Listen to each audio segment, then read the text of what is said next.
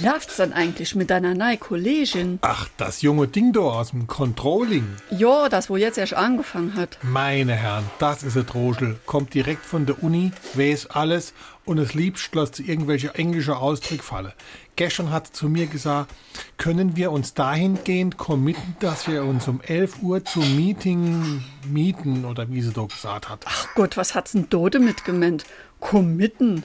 Noch nie gehört. Ich habe sie erst gemeint, die meint Commit, so wie man sagt, Commit, wir gehen in der Trinke oder so. Sowas in der Art heißt das dann auch. Oh je, Committen, Meeting, Controlling. Das wäre mir viel zu anstrengend. Unserem Chef, dem gefällt sowas. Hauptsache jung, blond, dann wichtig, wichtig mache und vor allem aufgedonnert bis hinne wieder. SR3. Warum wir so reden. Wie man schwätze. Aufgedonnert wird fast immer nur im Zusammenhang mit dem äußeren Erscheinungsbild von Frauen benutzt.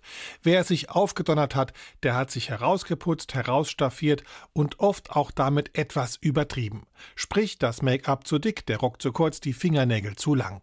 Mit dem Donner, also der vom Gewitter, hat das Ganze aber wenig zu tun. Vielmehr geht der Begriff auf das niederdeutsche Dunna bzw. das italienische Donna, beides bedeutet Dame, zurück.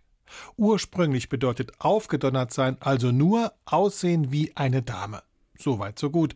Aber warum sagt man dann auch, Die da ist vielleicht schon mal aufgebrezelt. das haben die Sprachwissenschaftler leider noch nicht klären können.